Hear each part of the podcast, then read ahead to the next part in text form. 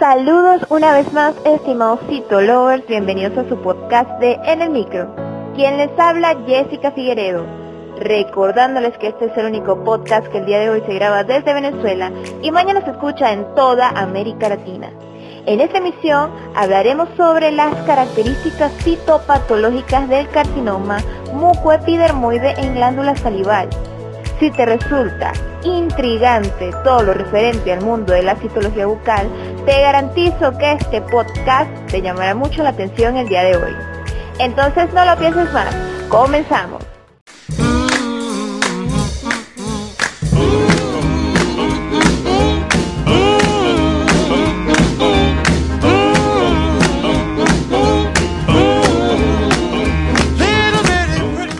El carcinoma mucoepidermoide es la neoplasia maligna más común en glándulas salivales. En realidad se encuentra asociada a regiones como la glándula salival mayor parótida y a glándulas salivales menores, específicamente las intraorales de paladar.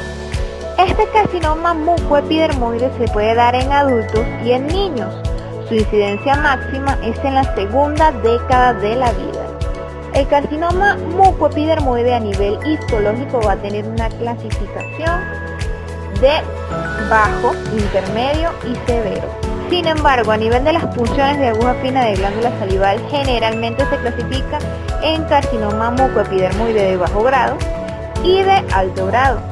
A nivel de la clínica del paciente, este tipo de carcinoma se puede evidenciar como la presencia de una masa sólida o quística, Puede ser removido dependiendo de su tratamiento por excisión quirúrgica o por disección ganglionar, dependiendo de las manifestaciones de este tipo de carcinoma.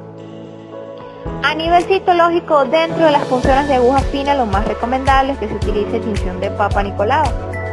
De forma muy general, el carcinoma mucoepidermoide va a manifestar la presencia de células mucosas células epidermoides intermedias, células caliciformes cargadas de mucina y estas células se van a observar en este tipo de carcinomas son las que lo identifican en realidad.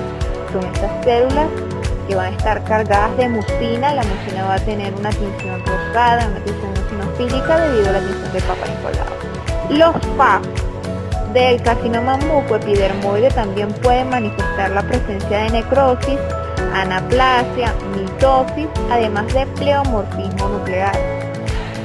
Se puede evidenciar también un fondo que va a ser un fondo mucoide, mucoso, dentro de este tipo de frotis y también detrito celular. A nivel inmunológico, o más bien de la inmunohistoquímica, el carcinoma mucoepidermoide da positivo para P63 y negativo para AR y para GATA-3.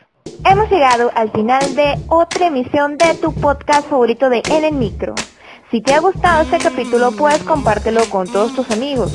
Recuerda que puedes encontrarnos en Google Podcast, Spotify y iTunes. Nuestras redes sociales son CitoRushTeste. Mi Instagram personal, arroba LCDA Jessica. El training de citología bucal comienza este 19 de marzo. Está atento al próximo mini curso de citología de glándula salival que saldrá por Citorus TC. Para aprender citología debes amar la citología. Nos escuchamos en una próxima emisión.